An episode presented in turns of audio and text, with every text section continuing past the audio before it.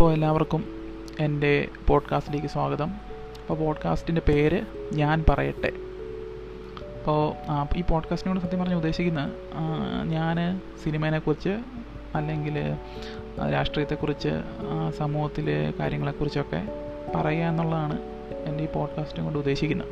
അപ്പോൾ ഇന്ന് പറയാൻ ഉദ്ദേശിക്കുന്നത് മലയാള സിനിമയിലെ കഥാപാത്രങ്ങളുടെ പ്രിവിലേജിനെ കുറിച്ചാണ്.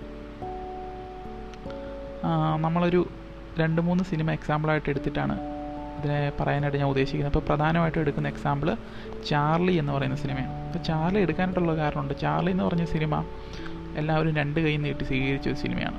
അധികം ക്രിറ്റിസിസം ഒന്നും ഞാനൊരിടത്തും വായിച്ച് കണ്ടിട്ടില്ല. അല്ലാതെ ആൾക്കാരങ്ങനെ പറഞ്ഞൊന്നും കണ്ടിട്ടില്ല. നല്ലൊരു സിനിമയാണ്. നമുക്ക് എൻജോയ് ചെയ്ത് കാണാൻ പറ്റിയ ഒരുപാട് എന്റർടൈൻമെന്റ് ക്വാളിറ്റീസ് ഉള്ള ഒരു സിനിമയാണ്. ആ സിനിമ ഒരു കൾട്ട് സ്റ്റാറ്റസ് നമ്മുടെയൊക്കെ മനസ്സിൽ നേടിയിട്ടുണ്ട് തന്നെ. ഈ കൾട്ട് സ്റ്റാറ്റസിന് കാരണം സത്യം പറഞ്ഞാൽ അതിലെ രണ്ട് കഥാപാത്രങ്ങളുടെ ലൈഫ് സ്റ്റൈലാണ് ചാർലി എന്ന് പറയുന്ന ദുൽഖർ സൽമാന്റെ കഥാപാത്രവും ടെസ്സ എന്ന് പറയുന്ന പാർവതി പാർവതിയുടെ കഥാപാത്രവും. അപ്പം ഇവരുടെ രണ്ടുപേരുടെ ലൈഫ് സ്റ്റൈൽ സത്യം പറഞ്ഞാൽ കേരളത്തിലെ യുവാക്കളുടെയും യുവതികളുടെയും ഇടയ്ക്ക് കാലങ്ങളായിട്ട് നിന്ന് ഇരുന്ന ഒരു ആഗ്രഹത്തിന്റെ സിമ്പൽ കൂടിയാണ്. അത് വളരെ ഫ്രീ ആയിട്ട് യാത്രയൊക്കെ ചെയ്ത് ആ സൊസൈറ്റിയുടെ റെസ്ട്രിക്ഷൻസ് ഒന്നും ഇല്ലാണ്ട് ജീവിക്കുക എന്ന് പറയുന്നത് നമ്മളുടെ പലരുടെ ഒരു ആഗ്രഹമായിരുന്നു. അപ്പോൾ ആ ആഗ്രഹത്തെ തിരശീലയിൽ അവതരിപ്പിച്ച രണ്ട് കഥാപാത്രങ്ങളാണ് ചാർലിയുടെയും ടെസയുടെയും കഥാപാത്രങ്ങൾ. പക്ഷേ ഞാൻ ആ രണ്ട് കഥാപാത്രങ്ങളിലും കാണുന്നത് വളരെ പ്രിവിലേജ്ഡ് ആയിട്ടുള്ള രണ്ട് കഥാപാത്രങ്ങളായിട്ടാണ്. പറയാനായിട്ടുള്ള കാരണം ടെസ്സയിനെ അവതരി ടെസ്സയുടെ കഥാപാത്രത്തിലെ പ്രേക്ഷകന് മുമ്പിലേക്ക് അവതരിപ്പിക്കുന്നത്. പുള്ളിക്കാരി ഒരു വീട്ടിലേക്ക് വന്ന് കല്യാണം കൂടാനായിട്ട് വീട്ടിലേക്ക് വരുന്നതായിട്ടാണ് കാണിക്കുന്നത്. ആങ്ങളയുടെ ആങ്ങളയുടെ കല്യാണമാണ്. അപ്പോൾ അതിൽ തന്നെ വളരെ എക്സ്പ്ലിസിറ്റായിട്ട് നമുക്ക് കാണിച്ചു തരുന്നുണ്ട് ടെസ്സയുടെ ബാക്ക്ഗ്രൗണ്ട് എന്താണെന്നുള്ള കാര്യം. ഞാൻ ഉദ്ദേശിക്കുന്ന ബാക്ക്ഗ്രൗണ്ട് എന്ന് പറയുന്നത് കുടുംബത്തിന്റെ പശ്ചാത്തലം. വളരെ എക്കണോമിക്കലി പ്രിവിലേജ്ഡ് ആയിട്ടുള്ള ഒരു ബാക്ക്ഗ്രൗണ്ടിലാണ് ടെസ ജീവിച്ചു വരുന്നത്. സിനിമയിൽ നമ്മൾ ടെസ്സ എന്ന കഥാപാത്രത്തെ കാണിക്കുന്നത് ഒരു അഡൾട്ടായിട്ടാണ് പുള്ളിക്കാരി ഇൻഡിപെൻഡന്റ് ആയിട്ട് ജോലി ചെയ്ത് ജീവിക്കുന്ന ഒരാൾ തന്നെയാണ്. അതിലൊന്നും സംശയമില്ല. ഒരു ഇൻഡിപെൻഡന്റ് ആയിട്ടുള്ള വുമൺ ആയിട്ടാണ് ടെസ്സേനെ കാണിച്ചിരിക്കുന്നത്. പക്ഷേ ടെസ്സയുടെ ഫാമിലി ബാക്ക്ഗ്രൗണ്ട് വളരെ പ്രിവിലേജ്ഡ് ആയിട്ടുള്ള ബാക്ക്ഗ്രൗണ്ടാണെന്ന് നമുക്ക് സിനിമയിൽ നിന്ന് അനുമാനിക്കാം. അതുപോലെ തന്നെ ചാർലിയുടെ ദുൽഖർ സൽമാൻ അവതരിപ്പിക്കുന്ന ചാർലി എന്ന കഥാപാത്രത്തിന്റെ ഫാമിലി ബാക്ക്ഗ്രൗണ്ടും സിനിമയിൽ നിന്ന് നമുക്ക് മനസ്സിലാക്കാൻ സാധിക്കുന്നത് ഒരു വെൽ പ്രിവിലേജ്ഡ് ആയിട്ടുള്ള ബാക്ക്ഗ്രൗണ്ടിൽ നിന്നാണ് വരുന്നതെന്നാണ്. ഇവർ രണ്ടുപേരുടെയും ഈ പറയുന്ന വാണ്ടർലിസ്റ്റ് ആയിട്ടുള്ള ഒരു ബൊഹീമിയൻ ഐഡന്റിറ്റി ഉള്ള ഈ രണ്ട് കഥാപാത്രങ്ങളുടെയും ലൈഫ് സ്റ്റൈൽ നമുക്ക് വളരെ ആരാധനയോട് നോക്കിക്കാണാൻ സാധിച്ചത്. സത്യം പറഞ്ഞാൽ ഈ കഥാപാത്രങ്ങളുടെ പ്രിവിലേജ് കൊണ്ടാണ് എന്നാണ് ഞാൻ പറയാൻ ഉദ്ദേശിക്കുന്നത്. അല്ലെങ്കിൽ വേറൊരു രീതിയിൽ പറഞ്ഞാൽ ഇവർക്ക് രണ്ടുപേർക്കും ഉള്ള ഈ എക്കണോമിക്കൽ പ്രിവിലേജ് കൊണ്ടാണ് അവരുടെ കഥാപാത്രങ്ങൾ സത്യം പറഞ്ഞാൽ നമ്മുടെ മനസ്സിൽ തറച്ചു നിൽക്കുന്ന ലൈഫ് സ്റ്റൈൽ പിന്തുടരാനായിട്ട് പറ്റുന്നത്. അപ്പം എക്കണോമിക്കലി പ്രത്യേകിച്ച് ബാധ്യതകളൊന്നും ഇല്ലാത്ത രണ്ടാൾക്കാർക്ക് മാത്രം സാധിക്കുന്ന കുറച്ച് കാര്യങ്ങൾ. അവർക്ക് മാത്രം സാധിക്കുന്നതെന്ന് ഞാൻ പറയുന്നില്ല. ബാക്കിയുള്ള ആൾക്കാർക്ക് സാധിക്കുമായിരിക്കും. വളരെ ഈസി ആയിട്ട് യാതൊരു ടെൻഷനും കൂടാതെ അവർക്ക് മാത്രം സാധിക്കുന്ന കാര്യങ്ങളാണ് സിനിമയിൽ അവർ പിന്തുടരുന്ന കാര്യങ്ങൾ. എവിടെ വേണമെങ്കിലും ഒരു ഒരു ടെൻഷനില്ലാതെ യാത്ര പോകുന്നു. ഇങ്ങനെ കറങ്ങി നടക്കുന്ന ഒരു ബൊഹീമിയൻ ഐഡന്റിറ്റി അവർക്ക് സാധിക്കുന്നത്. അല്ലെങ്കിൽ സൊസൈറ്റിയിലെ പല പ്രശ്നങ്ങളും അവരെ അഫക്റ്റ് ചെയ്യാത്തത് അവർക്കുള്ള ഈ എക്കണോമിക് പ്രിവിലേജ് കൊണ്ടാണെന്നാണ് ഞാൻ പറയുന്നത്. അപ്പം ഇത് ഈ ചാർലി എന്ന് പറയുന്ന സിനിമയിൽ മാത്രമല്ല.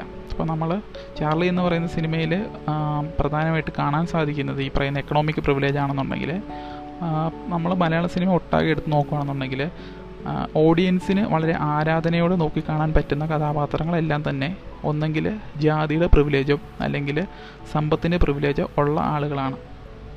ക്ലാസ് കാസ്റ്റ് പ്രിവിലേജുകൾ ഉള്ള കഥാപാത്രങ്ങളെയാണ് നമ്മുടെ ഓഡിയൻസിന് ആരാധനയോടെ നോക്കിക്കാണാനായിട്ട് സാധിക്കുന്നത്. അപ്പം എന്തുകൊണ്ട് അങ്ങനെയുള്ള പ്രിവിലേജ് ഉള്ള കഥാപാത്രങ്ങളെ മാത്രം ഒരു കൾട്ട് കഥാപാത്രങ്ങൾ കൾട്ട് ക്യാരക്ടേഴ്സായിട്ട് മാറ്റാനായിട്ട് സിനിമയിലെ ആൾക്കാർ ശ്രമിക്കുന്നത്? എന്നതിന് ഉത്തരം നമുക്ക് സിനിമയിൽ മാത്രം ഒതുങ്ങി നിന്നാൽ മനസ്സിലാക്കാനായിട്ട് സാധിക്കില്ല. സാമൂഹികമായിട്ടുള്ള പല പശ്ചാത്തലങ്ങളും കൂടി കണക്കിലെടുത്താൽ മാത്രമേ നമുക്കതിനുള്ള ഉത്തരം കണ്ടെത്താനായിട്ട് സാധിക്കത്തുള്ളൂ. അപ്പം ഒരു സോഷ്യൽ സ്ട്രക്ചറിന്റെ ഭാഗമായിട്ടാണ് ഈ പറയുന്ന പ്രിവിലേജുകളെ നമ്മൾ വളരെ ആരാധനയോടെ നോക്കിക്കാണുന്നത്. അല്ലെങ്കിൽ ഈ പറയുന്ന പ്രിവിലേജുകൾ തരുന്ന പല ക്യാരക്ടറിസ്റ്റിക്സിനെയും പല ലൈഫ് സ്റ്റൈലിനെയും നമ്മൾ ആരാധനയോടെ നോക്കിക്കാണുന്നു. ഇപ്പം ആറാം തമ്പുരാൻ എന്ന് പറയുന്ന സിനിമയിൽ മോഹൻലാലിന്റെ കഥാപാത്രമാണെന്നുണ്ടെങ്കിലും നരസിംഹം എന്ന് പറയുന്ന മോഹൻലാൽ മോഹൻലാലിന്റെ കഥാപാത്രം. ഞാൻ മോഹൻലാലിന്റെ കഥാപാത്രം മാത്രം എടുത്തില്ല വേഗം തന്നെ മനസ്സിൽ ആ രണ്ട് കഥാപാത്രങ്ങളാണ് ഓടി വന്നത്. അപ്പം ആ രണ്ട് കഥാപാത്രങ്ങളെയും ആ സമയത്തെ മലയാളി പ്രേക്ഷകരും ഇന്നത്തെ കാലത്ത് പല മലയാളി പ്രേക്ഷകരും വളരെ ആരാധനയോടെ നോക്കിക്കാണുന്ന അവർ കാണിക്കുന്ന അവർ കാണിച്ചു കൂട്ടിയ കാര്യങ്ങളൊക്കെ വളരെ ഹീറോയിസം ആയിട്ട് കാണുന്ന കഥാ പ്രേക്ഷകരാണ് നമുക്കുള്ളത്. മലയാളി പ്രേക്ഷകരൊക്കെ അങ്ങനെ കണ്ടിട്ടുള്ള ആൾക്കാരാണ്. ആ ഹീറോയിസം വരുന്നത് അവരുടെ പ്രിവിലേജിന്റെ ബാക്ക്ഗ്രൗണ്ടിൽ നിന്നാണ്. അപ്പോൾ ആ രണ്ട് കഥാപാത്രങ്ങളും നമുക്ക് ജാതിയുടെ പ്രിവിലേജ് വളരെ വ്യക്തമായിട്ട് കാണാൻ സാധിക്കും. അപ്പം ഈ പറയുന്ന ഹീറോയിസം ഉള്ള കഥാപാത്രങ്ങളെ സൃഷ്ടിക്കുന്നതെല്ലാം ഈ പറയുന്ന പ്രിവിലേജുകൾ കൂട്ടിച്ചേർത്തുകൊണ്ടാണ്. അപ്പം അത് നമ്മുടെ സാമൂഹിക വ്യവസ്ഥിതിയുടെ ഭാഗമായിട്ട് അല്ലെങ്കിൽ നമ്മുടെ സാമൂഹിക വ്യവസ്ഥിതി സിനിമയിൽ എക്സ്പ്ലിസിറ്റായിട്ട് എക്സ്പ്ലിസിറ്റായിട്ട് റിഫ്ലക്റ്റ് ചെയ്യുന്നതാണ്. അപ്പം അതൊരു പ്രശ്നമാണോ എന്ന് ചോദിച്ചാൽ അതൊരു പ്രശ്നം തന്നെയാണ്. കാരണം ഒരു വിഭാഗത്തിന്റെ മാത്രം ജീവിത രീതിയും ഒരു വിഭാഗത്തിന്റെ മാത്രം ജീവിത രീതിയിൽ നിന്ന് ഉരുത്തിരിഞ്ഞു വരുന്ന ചെയ്തികളും ഹീറോയിസ്റ്റിക് ആകുന്നത് അല്ലെങ്കിൽ അതിൽ മാത്രം ഹീറോയിസം കാണാൻ പറ്റുന്നത് ഒരു വലിയ പ്രശ്നം തന്നെയാണ്. അത് നമ്മൾ ഉള്ളിലുള്ള ജാതിയുടെയും സമ്പത്തിന്റെയും അല്ലെങ്കിൽ വർഗത്തിന്റെയും ജാതിയുടെയും ഒക്കെ ഹെജിമണിയുടെ ഭാഗമായിട്ടാണ് ആ പറയുന്ന ഒരു ഹീറോയിസം നമ്മുടെ ഉള്ളിൽ തോന്നുന്നത്. അപ്പം ഇന്നത്തെ കാലത്ത് അല്ലെങ്കിൽ ഇപ്പോഴത്തെ വരുന്ന മലയാള സിനിമകളിൽ പലതും ഇതിനെ മറികടക്കാനായിട്ട് സാധിക്കുന്നുണ്ടെന്നുള്ളതാണ് നമുക്ക് സന്തോഷപൂർവം ഓർമ്മിക്കാനായിട്ട് പറ്റുന്നത്. അപ്പം ഉദാഹരണമായിട്ട് എടുക്കുകയാണെന്നുണ്ടെങ്കിൽ കുമ്പളങ്ങി നൈറ്റ്സ് ലിജോ ജോസ് പല്ലിശ്ശേരിയുടെ പല സിനിമകളിലും. അതുപോലെ തൊണ്ടി മുതലും ദൃക്സാക്ഷിയും മഹേഷിന്റെ പ്രതികാരം. ഇതൊക്കെ എനിക്ക് വേഗം ഇങ്ങനെ ഓർമ്മ വന്ന കുറച്ച് സിനിമകളാണ്. അപ്പം അതിലെ ഒന്നും കഥാപാത്രങ്ങൾക്ക് ഈ പറയുന്ന ജാതിയുടെ അല്ലെ സമ്പത്തിന്റെ ഒന്നും പ്രിവിലേജ് ഉള്ളതായിട്ട് നമുക്ക് കാണാനായിട്ട് സാധിക്കത്തില്ല. പക്ഷേ അങ്ങനെയുള്ള പ്രിവിലേജുകൾ ഇല്ലാതെ തന്നെ അവരുടെ കഥാപാത്രങ്ങൾ അവരുടെ കഥാപാത്രങ്ങളുടെ ജീവിത രീതികൾ നമുക്ക് ആസ്വാദ്യമായി എന്നുള്ളതാണ് ആ സിനിമകളൊക്കെ കൊണ്ടുവരുന്ന ഒരു മാറ്റം. അപ്പം ഇനിയും വരുന്ന സിനിമകൾ അങ്ങനെയുള്ള മാറ്റങ്ങൾ കൊണ്ടുവരട്ടെ.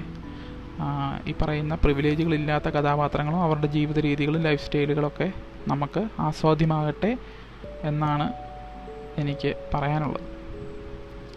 അപ്പോൾ ഇന്നത്തെ എപ്പിസോഡിൽ നമ്മൾ പ്രധാനമായിട്ടും പറയുന്ന ജാതിയുടെയും സമ്പത്തിന്റെയും പ്രിവിലേജും മലയാള സിനിമയിലെ കഥാപാത്രങ്ങളിൽ ആ പ്രിവിലേജ് എങ്ങനെ വർക്ക് ചെയ്യുന്നു?